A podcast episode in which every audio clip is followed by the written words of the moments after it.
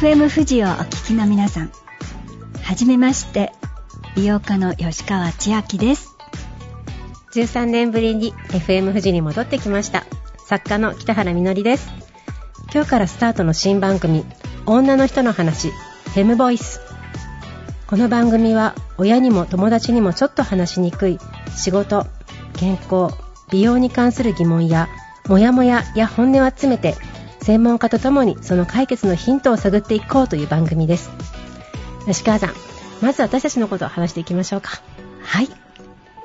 吉川千秋です。私は美容家という肩書きで仕事をしています。これまで美容の仕事でたくさんの女の人に出会ってきました。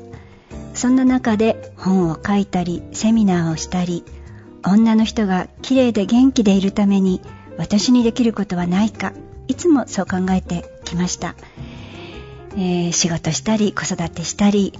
えー、私自身私のことがよくわからなくって大変な時期がありましたまさにこれが私のフェムバイスそしてこれからは、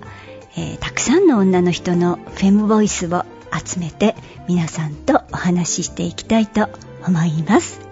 よろしくお願いいたします。お願いいたします。はい。えー、私はですねあの、まあ、女性の声や女性の生き方をテーマにものを書いているんですが一方で1996年から女性向けの商品を扱う仕事をしてきたんですね。生理用品だったりとか女性向けのプレジャーグッズだったりとかそういう中でたくさんの女性の声を聞いてきました。でこのフェムボイス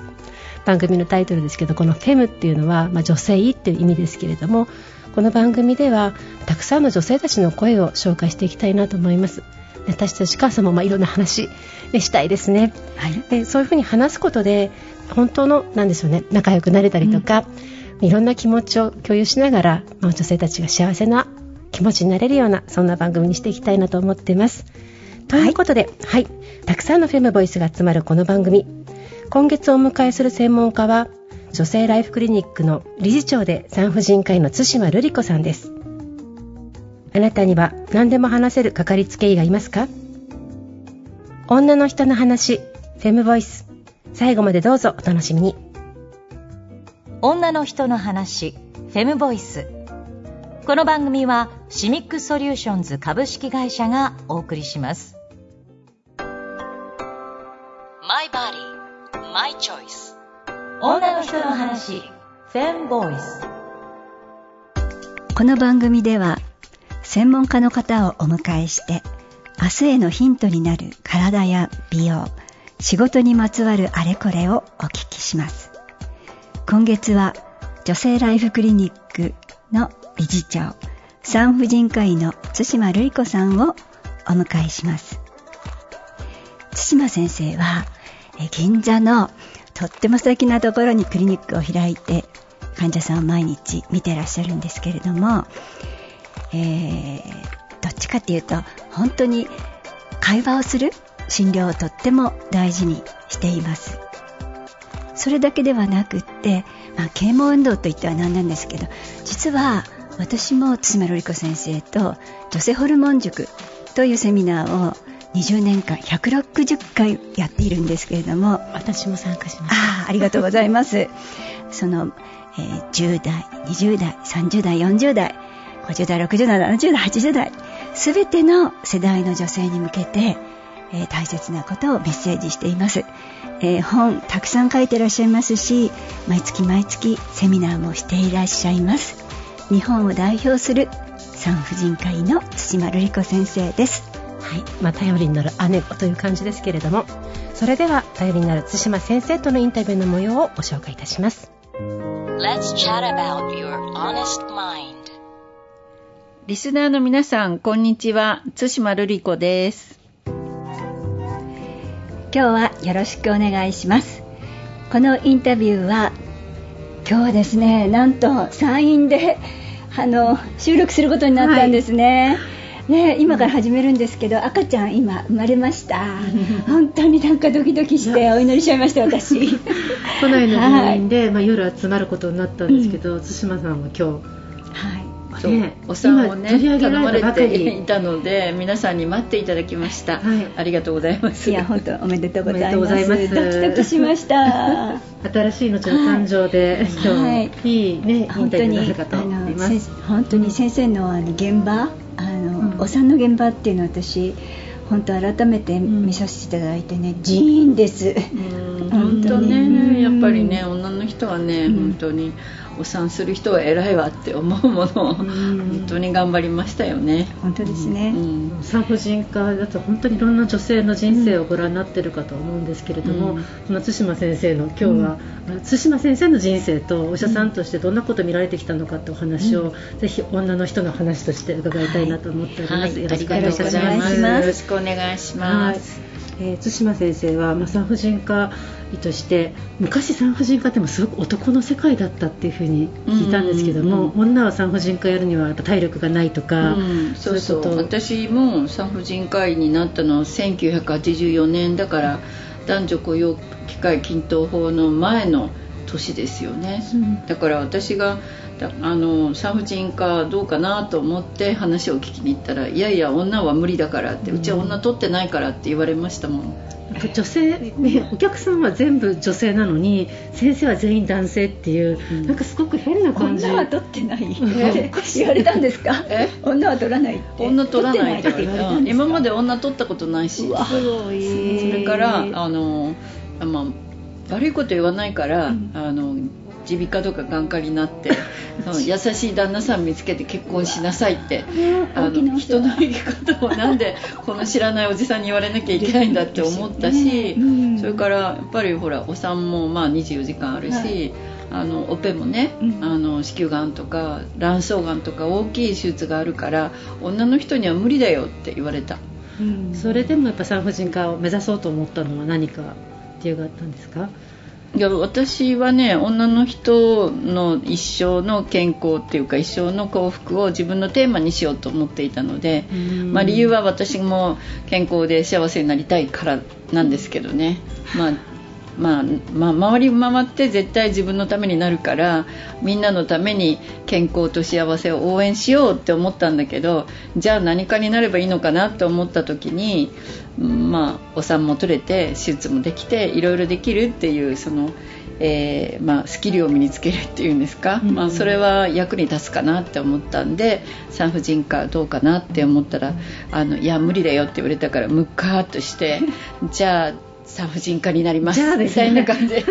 ゃあ無理だよって言われて。じゃあやれば。みたいなそれ反骨から始まってますね。すごいですそうよね。でもねムカつくじゃないそんな。頭から無理とかね取らないとか言われると本当ですね。その後でも都立の病院でずっと勤務されていた後にやっぱ銀座で産婦人科医を婦人科を開いた対馬瑠璃子女性ライフクリニックっていうのは本当今多くの、ね、女性たちや女性誌とかでもたくさん紹介されてますけどもやっぱ銀座で婦人科を開くっていう何かその思いには何があったんですか？いや別にあのそれはたまたまねあの空いてる場所があるから使わないって言われて ええって、まあ、保健室みたいなところをやってみたいなと思ったんですよね。つまり、まあ、それまでは総合周産期センターっていうね大きな都立病院にいてでそれも本当にもうあの最先端医療で24時間救急医療で本当にひどい人とかかわいそうな人ばっかりどんどん救急車が来るところで。ででもそれを見てると結局一人一人の人みんなね人生があっていろんなストーリーがあるのにこんなにひどい状態になってからあの運ばれてきちゃってあるいは紹介されてきちゃって。でもその前に何かやることはあったしきっともうちょっと知恵があったり相談する先があったら全然違うようになってたんじゃないかっていつも思ってたんですね。それは私もあの子供を産んで育てている時期だったしあのやっぱりこうね、えー、そういう人を見ると自分と重ね合わせちゃうんですよね、だからもう何とかしたいと思うと本当にもうかわいそうな状態で命かかっている状態の前になんとか関わりたいなって思ってだから妊娠の前とかね、うん、もう大きな病気であのすごい手術をして抗がん剤ガンガン使っての前に何かできることを私が伝えたいって思ったんですよね。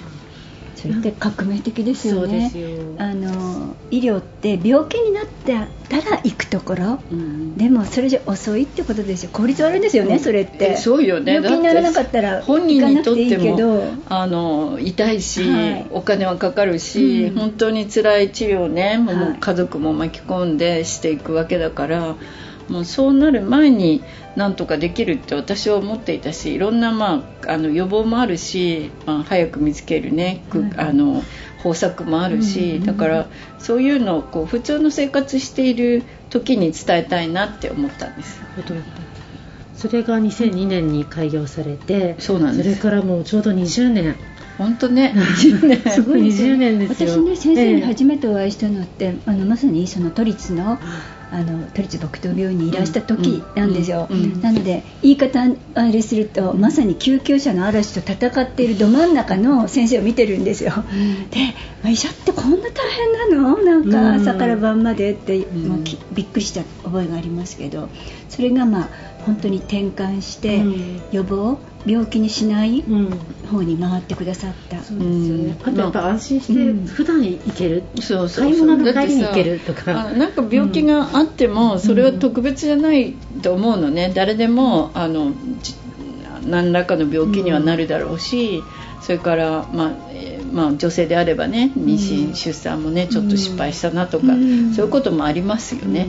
まあ、だけれどもそこを早く、えー、とケアすることで本当にあの悲惨な、まあ、事態をね防げたらいいなっていうのもありますよね。そうですよね、うん。その2002年からの今20年間、なんでしょうその女性たちの健康とか意識っていうのはどうか変化を感じられますか？うーん。なんかね世界がこれだけ変わっているのに日本は変わんないなってずっと思ってきていて、まあ、でもねみんなねいや少しずつは変わってる少しずつ進歩してるっていうのでそうかな本質的に変わってない気がするなと思いながら来た20年でした。My body, my choice. 女の人の話、フェムボイス。この番組では毎回シミックソリューションズの Z 世代の若手社員チームが女性の今を伝えるフェムボイスを集めてレポートします初回の今日はこんなアンケートをしてみましたリスナーの皆さん、対馬先生はじめまして。現役若手社員レポートレポーターの工藤です。今回のアンケートではこんなことを聞いてみました。更年期について気軽に相談できる人はいますか ?Yes or No? 社内の女性社員を対象としたアンケートの結果、相談できる人がいるが58%、いないが42%ということが分かりました。更年期について相談できる人がいるが6割近くいらっしゃいますがその反対に4割の方が相談できずに1人で抱え込んでしまうのですね更年期の症状としてよく挙げられるのが肩こり疲れやすさイライラなどがあります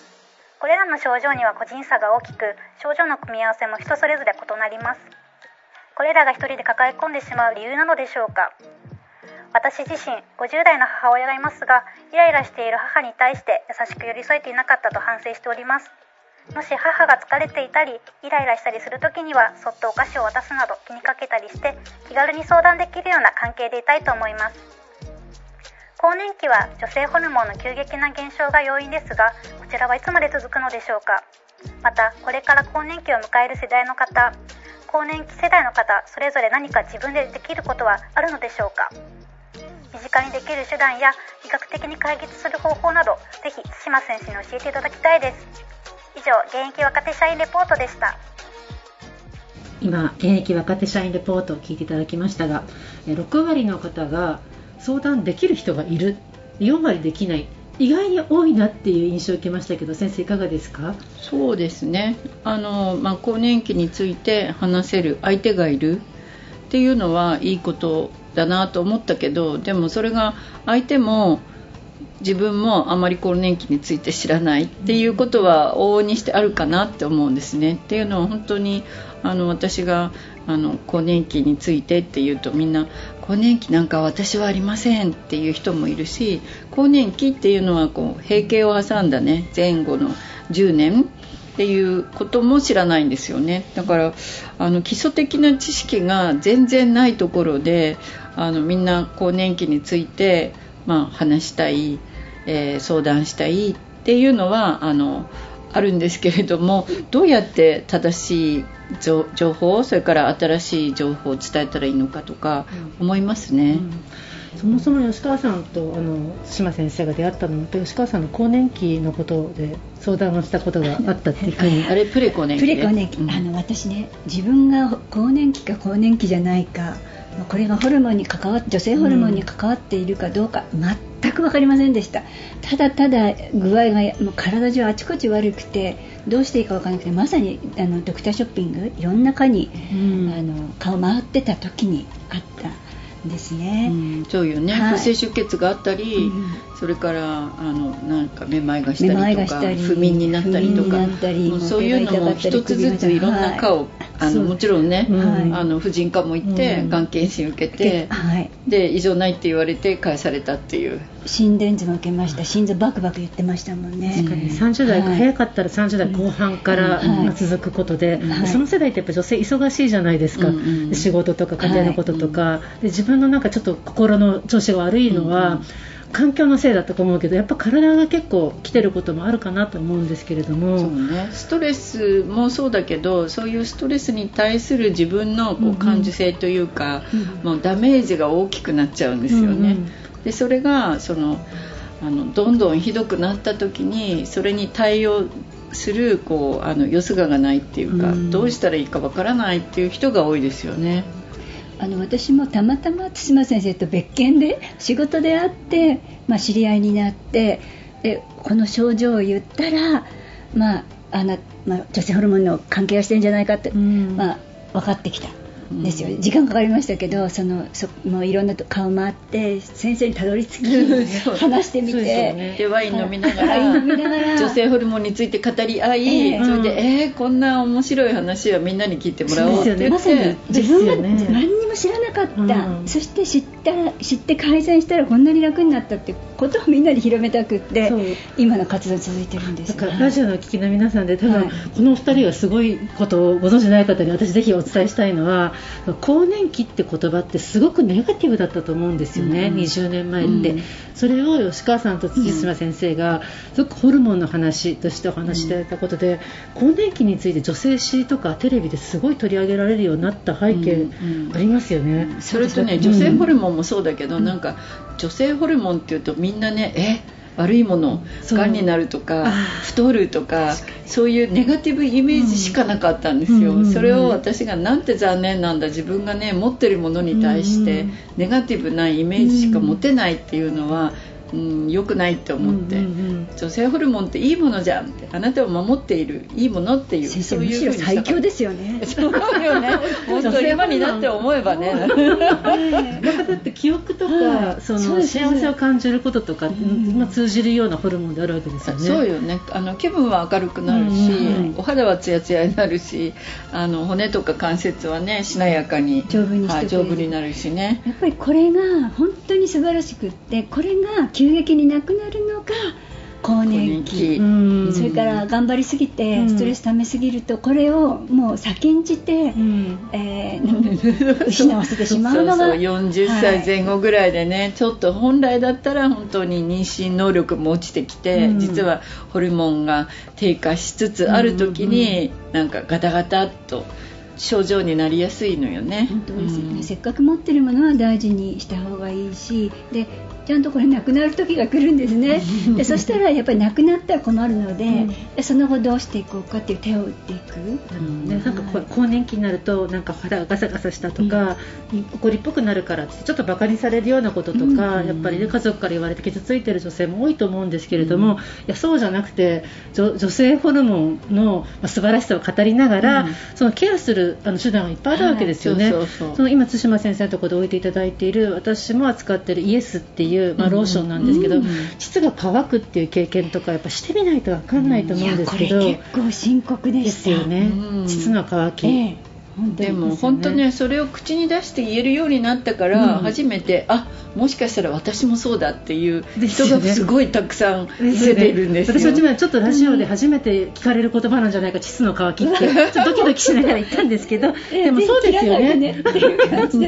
そういうことですよね。本当に深刻な問題ですよね、ね、まあ、そういう声を、が私たちの、まあ、女の人の話でフェムボイスだと思いますので、うん、こういったねお医者さんの、まあ、女性としてのお医者さんが、まあ、女性の体見ながら人生見ててしかもなんかホルモンに対する評価まで変わっていくっていうのもちょっとなんか感動的ですよね。そうよね自分のことをねよく思わなくちゃね。本当ですね。うん、対馬先生のお話でしたいかがでしたか？いや素晴らしいあのいつもご一緒しているんですけど改めてあの素晴らしい話であの現状よくね私たちのことを見てくださってるなって思いました。でも一つ残念だったのはねやっぱり20年間あまり変わってないかなって言われたのが残念で変わりたいなって思いました。はい。私も伺っていて対馬先生が1984年に産婦人科になられて、ね、女性だったらば耳鼻科とかねそういうまああの耳鼻科がっていうわけではないけれども体力がそこまで使わない仕事を選んだらみたいなことを言われる中でやっぱり女性の幸せのために仕事してきたんだってお話本当ちょっと胸に響きました。そうでその女性の幸せっていうのはちょっとなんか私も仕事しながら思うんですけれども我慢してる人多いんですよね。うん、ものすごく多いですよね、うん、だから膣が乾くって、まあ、普通の自然現象だったりとか、うん、ちょっとくしゃみして今尿漏れしちゃったなみたいなこととか自然現象であるけれどもそれ普通のことと思っていたりとかだから特にその年配の方と旅行行った時にそのトイレすごく心配されながら行くとか、うん、若い頃分かんなかったけどもそれが分かるようになってくるとあみんなこれ我慢してたんだ。言えなかったんだっていうのが分かるじゃないですか。ね、目が乾いてパリパリになったら鼻が乾いてパリパリになって口のがパリパリになったら大変ですよね。それも本当にもう生活ができませんよね、まあ、それと全く一緒のこと。でもなんか口に出しちゃいけないことになってましたし、ね、なので私もここであの門を開けましたよ。膣の渇きを言いましたので、はい、やっぱ膣のことをこの番組でもねフェムボイスの一つとしてお医者さんにもお話ししていただいてすごく貴重だったなって思うんですねでこれ聞いてらっしゃる方もたくさんの方いらっしゃると思うんですけども男性も膣の渇き何？みたいなところあると思うんですけどもその痛みとかで苦しんでいる方とても多いのでパートナーとそんな話してくださったら嬉しいなって思うし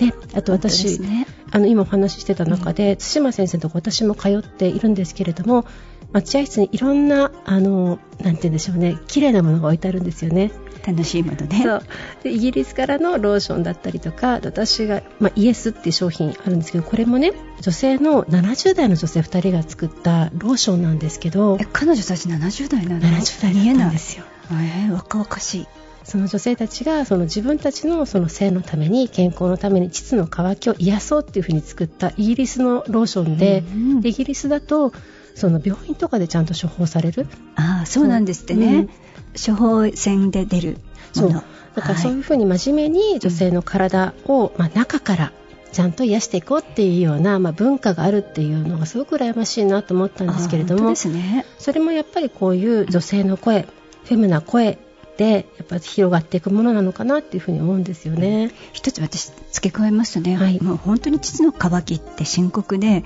乾いたらまあペタッとくっついちゃうわけじゃないですか。そうすると歩く時大変なんですよ。血まみれになったりして。それは本当に深刻なことだと思います。そうそういうね。ちょっと我慢を皆さんしないでいいんだよ、うん、それがあのフェムボイスであってで最近そのフェムテックって言葉があるんですけれども去年流行語にも選ばれたんですよ、うん、でフェムテック。ね。はい、これってフィーメールとテクノロジーっていう言葉を掛け合わせた造語なんですけれども女性がもっと生きやすくなるためにテクノロジーで解決していきましょうっていう言葉なんですよね。いい言葉ですよね。うん、なんかこうやっぱりテクノロジーって入ってくると男性も注目してくれるし若い人も私たち僕たちができることないかなって考えてくれるのでなんかね先に一歩進んだような感じがしますよね。ちょっと未来感ある言葉で。未来感あるある。未来感あるんだけども、はい、でもこれは人類ずっと女性たちがやっぱりあの苦しい思いしてきたことを今の時代松島先生のように女性なんだできないんだって言われてるけど何をっていう何をね。反骨精神で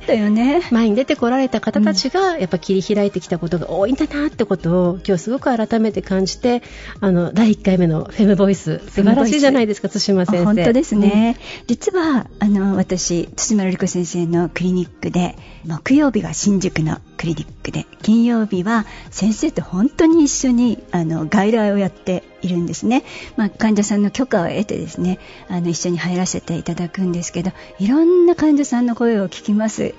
で口に出して自分の今悩んでることを、えー、言っていただくとねなんかまあ見てると話した時点でなんかもう一つ解決してるような気がするんですよ。で、えー、そしてまあ治療を受けていくわけですけどその人がねどんどん変わって2度目に来た時3度目に来た時に誰だか分かんなかったりするのもうキラキラ輝いててなんか別人だったよねあの年配の方もいらっしゃいますけど思春期の方もねお母さんと一緒に来たりしますけど月経痛ねだんだん改善していくと学校行くの楽しくなって前向きになってきてね。なんかどんどん未来が開いていく、えー、いいでしょ？うこういう外来って、まあ、そんなことをやっています。で対馬瑠璃子先生きっとこれをお聞きになっていると私遠くて行けないわ銀座はって思ってらっしゃる方いっぱいいると思いますけれども、まあ、コロナの中でねオンライン診療なんかも進んでいます。あのぜひあのホームページなんか見られてアプローチしていただくとえー、お話聞いてもらえると思います診療を受けられると思いますので、えー、ぜひトライしてみてください。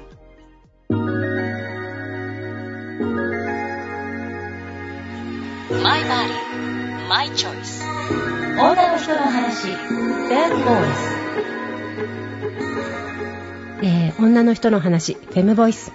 吉川さん、第1回目の放送いかがでしたか？ちょっと肩に力が入りました。あの膣の時に吉川さんが手を合わせて膣の乾きっておっしゃってるのが本当おもてなし的な感じで面白かったんですけども、はい、えー、本当にあの女性たくさんのいろんな人の話を聞いていきたいと思います。えー、20代のシミックソリューションズの現役若手社員のレポートから、えー、もう50代、60代の、え女性たちの声までたくさんの声を届けていきたいと思います。番組お聞きのあなたの声もぜひ聞かせてください。メッセージは fem.fmfuji.jp fem.fmfuji.jp です。ツイッターはハッシュタグ、フェムボイス、全部ひらがなです。ぜひ、えー、メッセージお願いいたします。来週も津島瑠璃子先生にお話を伺います。お楽しみに。女の人の話、フェムボイス。それではまた来週、お相手は北原みのりと吉川千明でした。女の人の話フェムボイスこの番組はシミックソリューションズ株式会社がお送りしました。